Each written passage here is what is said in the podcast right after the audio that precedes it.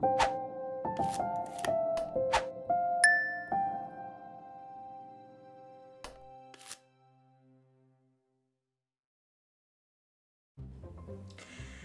and welcome to the third season of Music Works.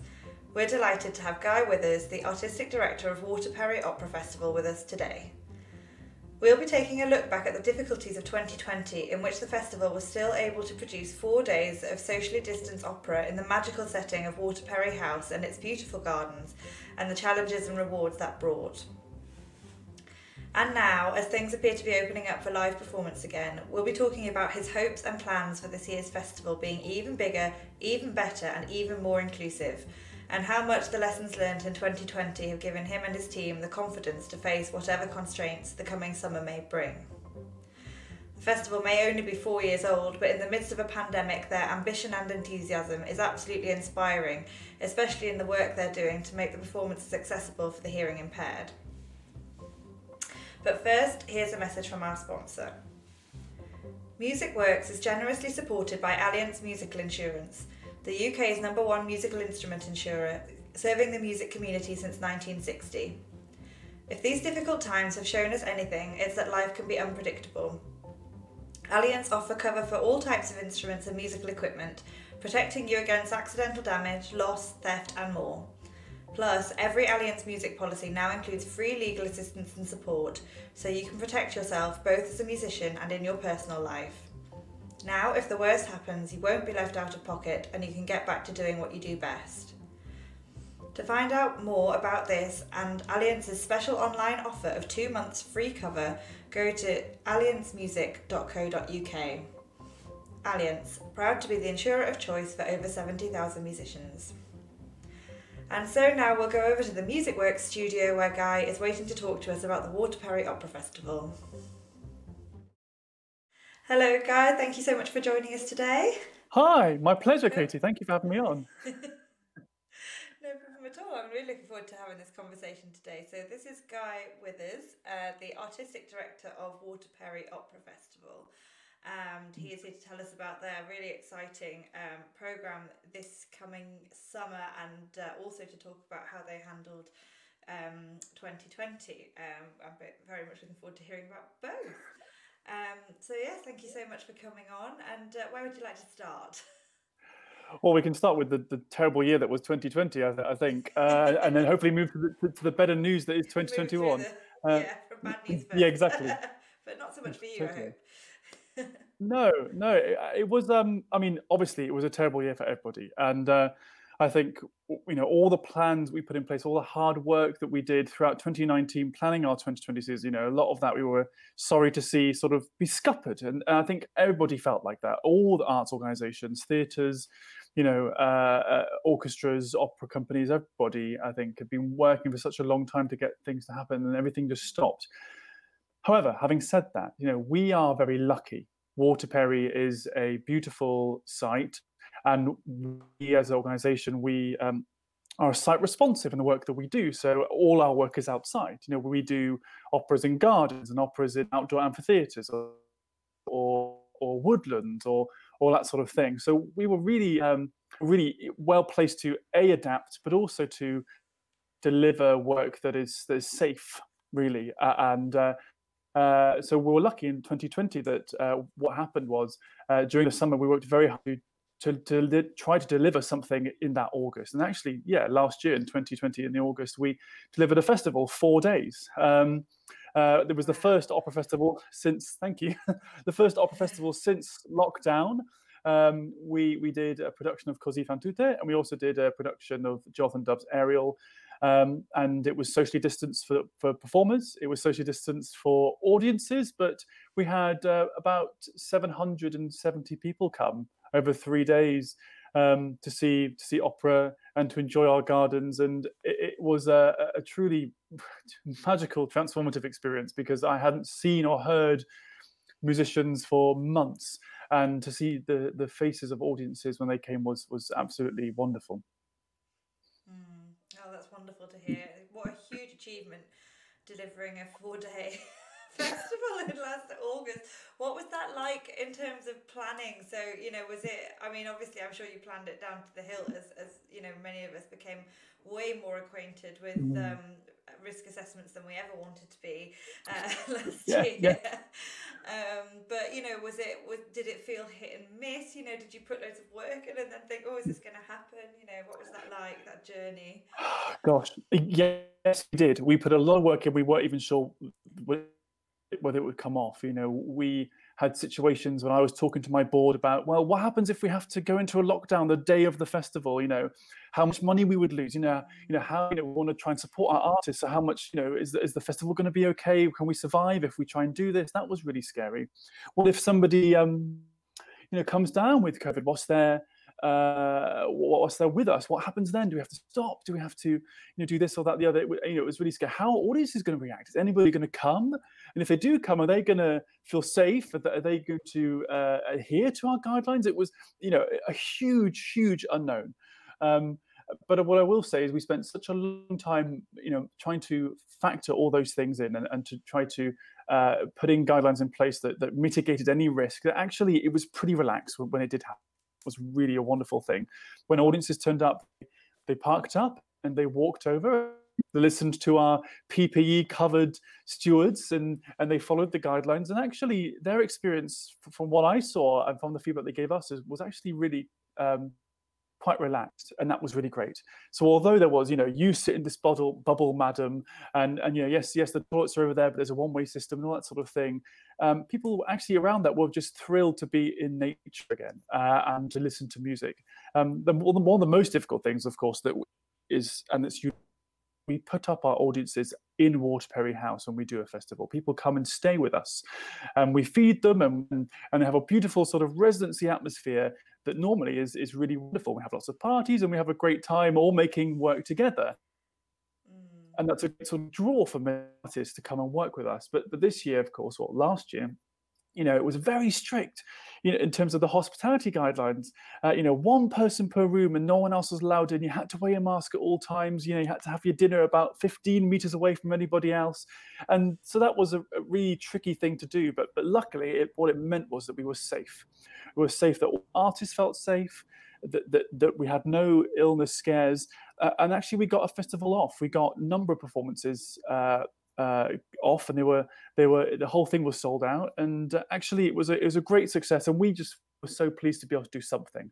Uh, I think that set us up really well now for 2021, knowing that we can do pretty much um, you know anything, uh, um, and we know how to to uh, plan it in terms of all the COVID regulations. That even if it's a really bad situation this summer, which fingers crossed, is looking really good, um, actually, we know we can deliver a festival that's really, really wonderful, socially distanced, really, really safe, and comfortable for everybody that comes, artists and audiences. That's so fantastic to hear. Yeah, and interesting you mention um, this kind of um, potential um, juggling uh, exercise between adhering to guidelines and having the safety in place and relaxing and having an enjoyable time as well. Because um, so I, I um, also worked on a festival. Uh, I planned many events for the COVID uh, for the COVID period, but the lockdown um, dates that ended up scuppering almost all of them, apart from a day in which we, not ambitiously at all, put on five events in one day in October 2020 with different performers, different audiences, and a lot of cleaning. And um, we, uh, I was really worried about that because we'd been, you know, my husband and I had been to pubs occasionally since they'd reopened mm-hmm. and sort of felt yeah. that sort of end of an evening tension as the landlord started to worry if people were going to leave properly and obviously getting people out of the pub isn't easy at the best of times and then you know when you know you've got to close at 10 end of and then it sort of ends the evening with this sort of tension of like okay it's, it's over now you have to leave it's not it's not okay anymore and i was really keen that this wasn't something that came across to audiences and it's nice to hear you you st- I was sort of glad to hear that you had that that thought as well, and you were able to overcome yeah. it in the sense that you know it's like you have to do this really kind of unbelievably meticulous planning, but when the people actually get there, it doesn't feel like that. It feels like it's organized, but it's it's safe and you know a, a good place to be. Absolutely, absolutely. I mean, one thing I'm really, really keen on, COVID or not, pandemic or not, is the curating the experience of the audience when they come to mm. our events. You know, we program a festival, yes, of hopefully very interesting and, and diverse programming, but ultimately it's about everything else that surrounds those things. So it's about how uh, the audience's experience starts as soon as they get out of their car. Are they going to have a picnic in the be a sort of uh, serenade as they promenade to the performance space? Is it immersive? Is it is it interactive? Is it participatory? Those things are really key to what we do at Waterperry and that is really scuppered when you have the tricky things um, uh, in terms of uh, you know the COVID regulations on that side. But uh, your your experience of making sure audiences are safe and feel happy, was, yeah, was at the, at the key to our thinking too last year. And it, but, but, actually, I will say, um, audiences that turned up, they were very relaxed. They they if anything, we had to tell them, uh, you know, please, madam, please, you know, keep keep away. You know, uh, you know there is COVID here, so who would hear, but you know, because everyone actually, it, it was a wonderful party atmosphere. So, um, if anything, people were feeling very too relaxed. We had to sort of keep them sort of, yeah, stay in your bubble, madam. You know, sir, please don't, you know, do this or that. Um, but there was champagne and there was lots of things, and everyone had a wonderful time. So, so that was good. Oh, that's lovely. That's great. Yeah, no, I think this is the other thing, and you know, I found that um, I was sort of expecting at some point during the event that I worked on that. Um, you know, I would have to sort of tell, you know, an adult to do something that I didn't really want to have to tell them to do that, you yeah. know, you wouldn't have to do at normal times. But actually, we found they were all quite kind of that sort of gratitude for being there. Mm. Um, and the fact Absolutely. that it was possible to happen at all was really kind of pervading, and people were very respectful of, of the rules and everything. Um, which is really nice nice to see isn't it when, when sort of like can strike this this balance although i'm sure we're all looking forward to when uh, you know presence of champagne doesn't doesn't cause issues for anybody anymore. absolutely, absolutely. Yeah, definitely. Well, that's lovely to hear. Um, and as you say, you know, you're already primed for whatever the circumstances are going to be this year. Um, so you know, it's been a big learning experience, hasn't it? Putting on um, events under these circumstances. Hugely, yes, absolutely. Um, and uh, we are in a position now where we know that we have lots of different versions possible. You know, if it, if social distancing isn't a thing anymore, it appears it might not be at the end of June. It might be that audiences can be a lot freer when come to to uh, our site this summer. Maybe they don't need to be distanced from each other or from our artists, but if it's the case that that that's not going to happen, actually social distancing is still a thing, and there are still quite tight regulations. You know, we know we first of all, uh, without artistic compromise, you know, without compromising the experience of audience, um, uh, but still that's still safe. That our audiences are there, that they are you know following all the guidelines so so so we know that we can do that and part of that is because we don't have formal uh, theatre space we are lucky we don't have you know a beautiful theatre like the Royal Opera House or whatever, we have gardens, and so we our theatres out of these spaces. You know, we're building sets or it's using natural spaces or we're doing things promenade in the round. That's adaptable as to to be able to deliver um, within COVID guidelines. So, so uh, fingers crossed, it'll be great uh, in terms of you know social distancing. Uh, prepared for anything, basically. Now, having done it before, we know we can do anything. Yeah, absolutely. That's great to hear. And so tell us about this year's festival then. Um, thanks. Yeah, it, again, it's our most ambitious yet. We are four years old. Um, this will be our fourth uh, festival this summer. Uh, and we have seven productions over 10 days, really quite broad well in, in what those things are. We have uh, The Elixir of Love, um, by Donizetti, which will be conducted by Bertie Baigent and directed by Dan Ayling. Uh, and that is going to be uh, presented in, in the front of, of Waterperry House. Uh, and there we're really going to try and craft this beautiful sort of secret cinema esque immersive opera experience that we know people can't be um, really close to to uh, uh, singers yet, but what they can be is immersed in the entire atmosphere of of the beautiful garden and the beautiful house. So that's that's Elixir of Love. We are we're doing Hansel and Gretel by Humperdinck, uh, which is going to be um, have it's going to have BSL incorporated into it, and that's a big part of what we're trying to do this year. Is yeah. is, is sort of you know driving inclusivity and accessibility within opera, uh, and so reaching out into the local community and, and working with charities to try and develop uh, specifically young audiences as well for opera. But Hansel and Gretel is one of those projects, and we're going to be building a, a stage in the Waterperry woodland and getting all these children and families to to sort of escape their houses uh, and their gardens and come into the woodland and. Um, and, and witness some opera there. So again, all these elements, and there are more productions, are all about crafting that that immersive experience. What can we offer that can't be offered at in a theatre? Um, and what can we offer for people who haven't been outside for, for, for a long time and who haven't engaged creatively for a long time? And so those are two productions. We're also doing a, a Peter and the Wolf around the Lily Pond at Waterperry, and that's for the very youngest of children. Uh, family programming is really, really important to us. Um, we're also doing uh, some stage song cycles of On Wenlock Edge and Clairière dans le ciel. Um, uh, and uh, revival of our Ariel, which we did last summer actually. So that's coming back.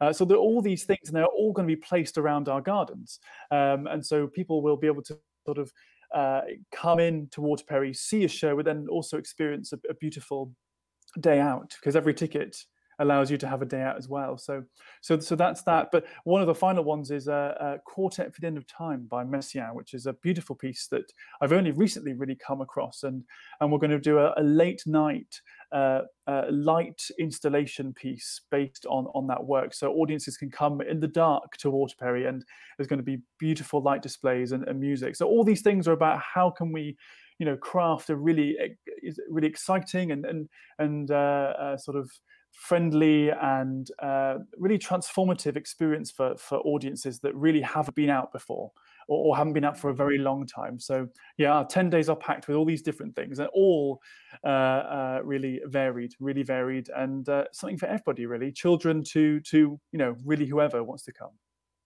That's fabulous. Gosh, that's an awful lot for ten days, isn't it? it, it is a lot. It is a lot. Yeah, yeah, yeah. But the way we way we program the festival is the the way we program the festival is that it's much less like an opera season and it's much more like an arts festival. You know, just like you yeah. mentioned your five days that you were programmed for your festival. You know, we on a, on a on a weekend might have you know a morning show for children, an afternoon workshop followed by another show, followed by the show, another show. So it really is sort of really uh, packed in there. That was going to be my next question. So let's say like you know we pick a day um, and come for the day. What's the what's the day like? What's the structure? you know what we're going to see. Uh, of course, yeah. Well, so for instance, Saturday the fourteenth. Um, you know, in the morning we've got two performances of Peter and the Wolf, uh, and, and following that we have uh, performances of uh, young artists opera scenes. So our young artists are doing opera scenes. There'll be talks as well. Um, there'll also be uh, performances of uh, the song cycles in our in our woodland space, uh, and then also going into the gardens. There's a performance of Ariel, and then there'll be another performance talk, and then there'll be Elixir of Love. So if you wanted to, you could come at 11 o'clock and stay till 10 p.m. So what is that? 11 hours, and see you know four or five shows plus you know have a wonderful day out at the gardens, have a lovely lunch, a picnic, and also take part in some free um, talks and, and that sort of thing as well. So it's really, really broad, and it means you can sort of, like a shopping list, you can pick the sort of things you want to do. Uh, it means you can sort of curate your own experience. And you're in the space, and if you, if there is something within the day that isn't your bag, then you can go and have your your picnic then, and you know come back for something later, and it's all still in this it's just it's just lovely. So you did mention that this was your most ambitious um, year yet, but is this fairly representative of what you've done in the past in terms of the number of events in in any given day, or is this a new thing with perhaps shorter events because of the pandemic? Um, every year we try to do bigger and better. Uh, we're only four years old, so every, every year we've tried to do bigger and better. Uh, it is very representative of, our, of the type of work we do. We are always interested in immersive, site responsive work. And in the past, we've done, we did an immersive Mansfield Park by Jonathan Dove in our ballroom, and we did a, a beautiful sort of uh, beautiful fairy queen with Shakespeare. So, so a lot of these, the, the work we do is uh, sort of at the at the heart of, of our work. So that would be the same. But you're in terms of the, the length, yes, 10 days is the longest we've ever done before. And the number of productions is the most we've ever done before as well. So in a year when most people are trying to survive, we are really trying to push the boat out and uh, saying, okay, well, you know, we know we can do this. So um, let, us do as much as we can do. So, so yeah, seven productions is the most we've ever done, and ten days is the most we've ever done as well. But it's more of the stuff we've done before, and hopefully bigger and better.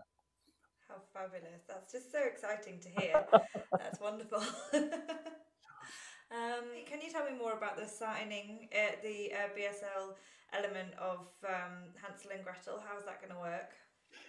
Sure, of course. Um, so this has been an idea we've had for a long time, and a, a big thing that I've been thinking for a long time is how can we, you know, remove barriers to accessing opera and music and theatre and the arts generally, And you know, what can we do as a site, the amenities we have and the connections we have and the sort of works that we make? Um, what what can we do to, to to develop new and diverse audiences for opera? Um, and BSL is something I'm really interesting, really interested in for a while because of, of how it looks. I think it's a beautiful physical language as well as a way of communicating. And um, we thought, okay, well, that would match really, really well with Hansel and Gretel. And, and we've been speaking to a number of uh, charities and partners for a long time about how can we develop something that would mean that the deaf and, and hard of hearing community or hearing impaired community would be able to access to access knowing that they wouldn't have a lesser experience and that they get access that the experience they have is made for them and it's not a second thought. So, you know, working with a, a, uh, a deaf musician and BSL uh, uh, user, uh, Paul Whitaker, and he is going to be performing as part of our Hansel and Gretel performance. He's going to be there, costumed and part of the action, and and he's going to be a, a cast member, signing everything that goes on, and so that the you know everybody who comes firstly sees that this is something that's fully integrated. We aren't hiding this. This isn't somebody stood on the side uh. This is somebody really fully integrated, and they're going to be fully integrated too into the pre-performance workshops as well.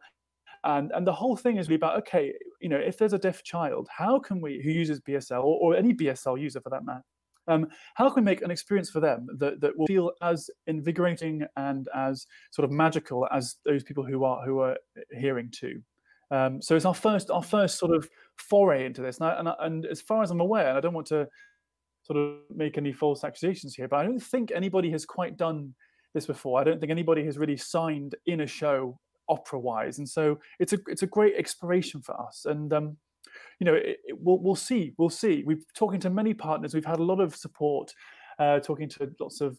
Uh, deaf charities, charities that support access to the arts, and we've been lucky enough to be funded partially by the Opera Awards Foundation, a number of other trusts to to make this work happen. And we're really hoping that it will make a difference, so that deaf children will will and deaf you know people will come to to our to see opera for the first time maybe. And, and that's incredible if that can if that can happen.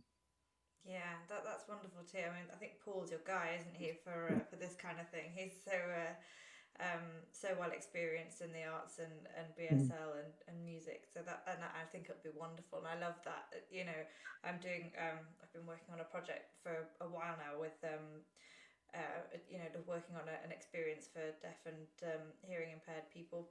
For, Fantastic. Um, with a wind quintet, and it's the, it's always really interesting to hear how people are doing it, and you know, hearing that it's going to be part of the action is just going to be fantastic. So is this a sort of um, uh, sort of like signing narrator then with or is it an existing member of the cast that uh, like uh, of the story that's going to be um effectively as you said the signing narrator somebody who will be a cast member but but won't be uh, i mean we have singers playing the roles of hansel gretel yeah, yeah. which mother and father. But outside of that, Paul play a, a, role, you know, central to telling the story and communicating what is happening and and being part of the action. Of course, a lot of this comes through exploration. We don't know until we get into the rehearsal room quite what that's going to be like, and I'm sure there will be, you know, somebody who I'm not greatly experienced in working with pre- BSL practitioners. So so using Paul as a as a great consultant uh, we will figure out what's the best way to tell this story, and and you know we will probably come up against some difficulties, but but ultimately the goal is to make sure that this work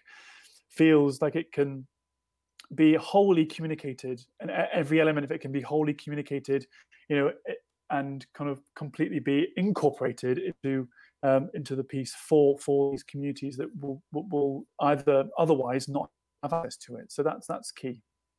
Absolutely, absolutely. I think um, hearing people get a lot from BSL as well. It's it's it is as you said. It's it's a real art form in itself. Especially you know yes. when you performative um, BSL interpreters are an absolute dream to watch. You know, you get Absolutely. so much out of it. Absolutely, especially in opera when you can't you can't usually hear every word anyway, so you get a lot from an expression.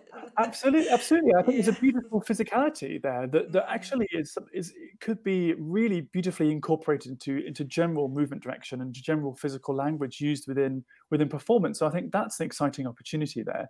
You know, and how can you know, uh, you know, people who are hearing, you know, uh, um, you know they may not have seen BSL performance before, but but that's really important for them too to to to show that this is something that is normalized and something that is um, I guess uh, you know it can be uh, offered as a role a role model. You know, people um, Paul can be seen as as somebody um, you know for deaf audiences that that uh, you know there's someone for me up on that stage. You know, and they're fully integrated. They're not uh, uh, you know they're not on the side. They're there, and and I think that makes a big difference too. So so yeah. Yeah, absolutely. Seeing seeing yourself in in a role is so so important, and and seeing yourself in a in a fully integrated, as you've just said, role and not not sidelined or not an afterthought. This is critical. I would I would think that will be a, a wonderful experience. So that's brilliant. Um, is there anything else about the festival, past, present, future, that you want to talk to us about um, that we've not covered already? Well, gosh, I mean, uh, uh, well, I, I think I think Waterperry's pretty fantastic place. Um, it is you know, a, a beautiful gardens, and uh, as a community, um, you know, they're, they're, very very vocal pu- community that that regularly visit those those gardens and engage in their in their uh, with the arts and with heritage and horticulture there. And so so making a festival for them uh, is is a great privilege. Um, and it's a wonderful space, uh, and I think we're lucky, as I said, to have this beautiful space that we can respond to. Everything that we do is responding to that. And as we grow, we'll, we'll look to, you know, how can we continue to try and innovate opera as much as possible by using these really interesting spaces and the communities we have um, to sort of, you know, drive forward really uh, innovation within the sector. And, and you know, we're, we're at a place now where, where Waterperry uh, opera festival uh, you know this summer has got a yeah we're very very ambitious program but but you know 2022 and 2023 you know we're we're signing off on what we want to do for that as well now. And so we've got a long-term vision in terms of how we want to develop new audiences for opera how we want to you know really hopefully do some groundbreaking stuff with with opera making. Um, and and together really sort of drive forward uh, uh, and uh, bring some wonderful artists together to to explore many many exciting ideas so so yeah we're looking to 21 but also we're looking to the future generally and and uh, i have a lot of hope for for the sector um, especially after the resilience of covid really of, of how people are mm-hmm. really excited about about change uh, about about you know, systematic change, but also about the, the opportunities available to sort of innovate and, and be revolutionizing within the sector. Well, that is good to hear. Um, and what do you think? Um, what's your vision or your hopes for the future of the sector? I can just good, you with that unplanned good question. question. Good Oh gosh, I, th- I, think there are many, many things, and I think firstly we need to analyse the, the problems at hand, and I think that is happening now. We're looking at okay, what has is the are the problems at the centre of the operatic sector? You know, in terms of accessibility, inclusivity, about you know um, making sure people are heard, they're looked after. Uh, there's equal opportunity. All those things I think are really important. And I've spent a long time, especially during COVID, looking at the processes that we do and how we can make sure that the people who work for us are looked after, that they are supported, that um, you know that they're listened to. All these things are really important. You know, recently I was looking at um, uh, rehearsal space etiquette and how we can make sure that artists feel like they can speak up, that they have a voice that's respected. Um, and I've been to lots of conferences re- recently with uh, uh, Opera UK, but also with iOpera as well, looking at looking at how we can make change and sort of committing to policies about how we protect artists and making sure that they feel like they um, have agency and ownership, and that there's not some you know uh, person in an ivory tower making decisions, but that they feel like they are uh, listened to and respected, and and if there are problems, that we hear them um, and make change. Uh, so that's broadly a sort of very very broad change. But I think also I think repertoire wise, I think, uh, and in terms of program wise, I think I, am I would love much more innovative approaches. I'd like to see people working together, organizations collaborating, uh, co producing together, uh, looking at, you know, COVID was a great way. Uh, it was a great opportunity to, to see how opera could be produced in other ways. Now, digital formats was one thing that came out of that. But also, you know, what about you know getting out of the theatre? How about you know we look at interdisciplinary work how you know there are so so many things that i think are very exciting and i'd love to see the sector as a whole really push towards really dynamic, innovative opera making too. And that means bringing lots of new voices in too. So that's about talking to lots of different designers and directors and, and practitioners of all sorts of shapes and sizes and people outside the opera sphere to, to really sort of drive change. I look at theatre and I look at you know visual art, I look at even music uh, broadly outside of classical music, I even look at classical music and say these guys are way, way ahead that where opera is right now. And I think there's a lot of things we can learn about how other art sectors are, are innovating. Uh, and, and moving forward in so many different ways that, that we can respond to. So yeah, you know how we approach the work and how we look after people. I think are the two, two things that I'd love to see change in. that is that is um, I really could not have summed that up better myself. That is brilliant to hear. I'm so interested. Um, we're nearly out of time on this one, but maybe you can come back and tell us about your work in protecting artists because I just think that to, is, yeah. That is so um, that is, to hear you speak about that in that way um, really rings true with um, um, with an episode. I mean, we did an episode of this podcast last season with the Musicians Union about um, yeah. sexism and sexual harassment, which one area of safeguarding, one tiny, well, huge and tiny area at the same time. Um, and uh, and you know to, to hear about the um, the problems there that um, that go on and have gone on and still go on. So it's just brilliant to hear that being at the forefront of of um, the future in your eyes, which is, is very, very important. Um, and I agree completely about um, the I you know I, I agree. I actually I think classical music in general is probably uh, what if not one of the than the furthest behind in terms of inclusivity and adjustments. And we have a huge amount to learn from the theatre industry, from the dance industry, mm. um, and from many others. So yeah.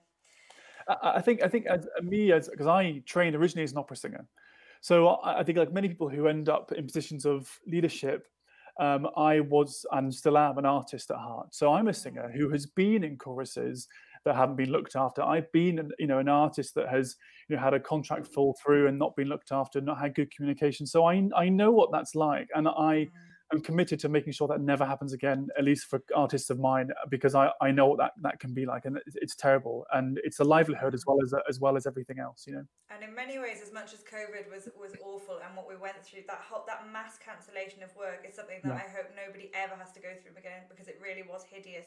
But yes. it did highlight some stuff. I mean, I knew some people who you know, you could sort of compare cancellation policies in a way. You as could. sad as this is to say, um, uh, this is the kind of thing that I like to think about. And I had, um, you know, I had one um, friend who had, you know, her whole year's work cancelled and didn't get a single, you know, cancellation fee. I had some friends or artists that had almost everything yeah. give some kind of cancellation fee. Yeah. I had one person who found out that their gig was cancelled via a Facebook group. Yeah, and yeah. you know, and was not um, was never properly notified. And the likelihood of getting these gigs back in the future, obviously, some people being really conscientious about rebooking, and some people are like, oh, it's just kind of gone into the ether now, it's done. And in a sense, having all of this happen at the same time has made people more able to compare notes than they were before. Also because events are never cancelled anyway. I mean I don't know about you. I've been I've I had this revelation a few weeks ago, and I've been saying it to everyone. I've worked in the arts for over ten years, and I've never cancelled an event or known of an event being cancelled ever until no, last year. You're right, and I think you know I've been talking to my board about contracts, and you always think, well, okay, we put that, you know, you put a clause in about cancellation, but when is that ever going to happen? You know, when is that ever going to happen? You know, maybe if the yeah. Queen dies or something, but but you know, but but you're right. This has really shone a light on okay, these things can happen. It's make sure that these processes are are are, are there so that whatever the terms are, the artists know what they're getting and, and they understand that they uh, you know, for the light of day, they, they see it for the light of day, and they and they know what what terms that they're signing up to, uh, but also it protects organisations and it protects companies uh, uh, and artists. Everybody understands and agrees to those terms, and it can be difficult because at a time when companies uh, are con- uh, really, really concerned about taking huge risks and having lots of money lose uh, lost. Um, you also want to protect the artists that are committing to you and have committed to you. And so it's a fine balance to be like, we want to try and protect you and to make sure that the services rendered are remunerated uh, and that, you know, services, you know, committed to are, are protected. Uh, and also protecting the livelihood of, of um, you know, of companies and making sure they continue to then make great work. It's a, it's a difficult thing. It's a difficult thing, but I'm it's sure we'll, we'll get to balance.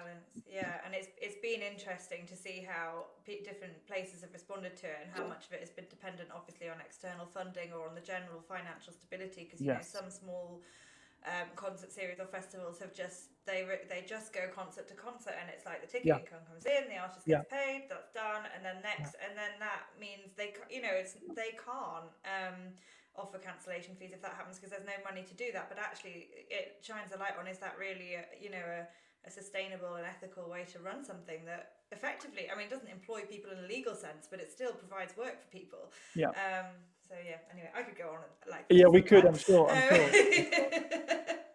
um, but I think the point has been made. So um, it. Thank you so much for for coming and telling us about this and this really um, great chat. It's been really lovely. My pleasure, Katie. My pleasure. It's been wonderful to talk about our work and, and also a lot of sh- shared ideas as well about the future of, of uh, classical music and opera. I, I really appreciate that. Yeah, that's wonderful. I mean, that's what it's. It's so nice to hear uh, such a positive take on making um, Waterperry Opera Festival a success. um, I've been doing my best to shine a light on success stories over the mm-hmm. last year through this podcast, and this one's definitely, um, you know, a really great, great example of how to, um, you know, how to do good things in a well, pandemic. Thank you so much. Thank you so much. I really appreciate that. so this is yes, very inspiring. And just to summarise again, um, anyone listening can um, find more information about the upcoming festival on the website www.waterperryopera.festival.co.uk. And thank you so much for joining Music Works. It's been such a pleasure talking to you. It's been my pleasure. Thank you. Goodbye. Bye. Thank you for listening to this episode of the Music Works podcast. If you've enjoyed this conversation, please subscribe, check out our other great episodes, and even better, leave us a review. You can also sign up to our mailing list at www.polyphonyarts.com forward slash mailing dash list for updates and news about what Polyphony Arts is up to for all you classical music folk out there. You can find more information in the show notes as well. Meanwhile, I'm Katie Beardsworth, and I look forward to sharing with you the next great episode of Music Works. Music Works is generously supported by Allianz Musical Insurance, the UK's number one musical instrument insurer. Allianz Music Insurance, serving the music community since 1960, proud to be the insurer of choice for over 70,000 musicians. Music Works is a Polyphony Arts production. Thank you for listening. Thank you.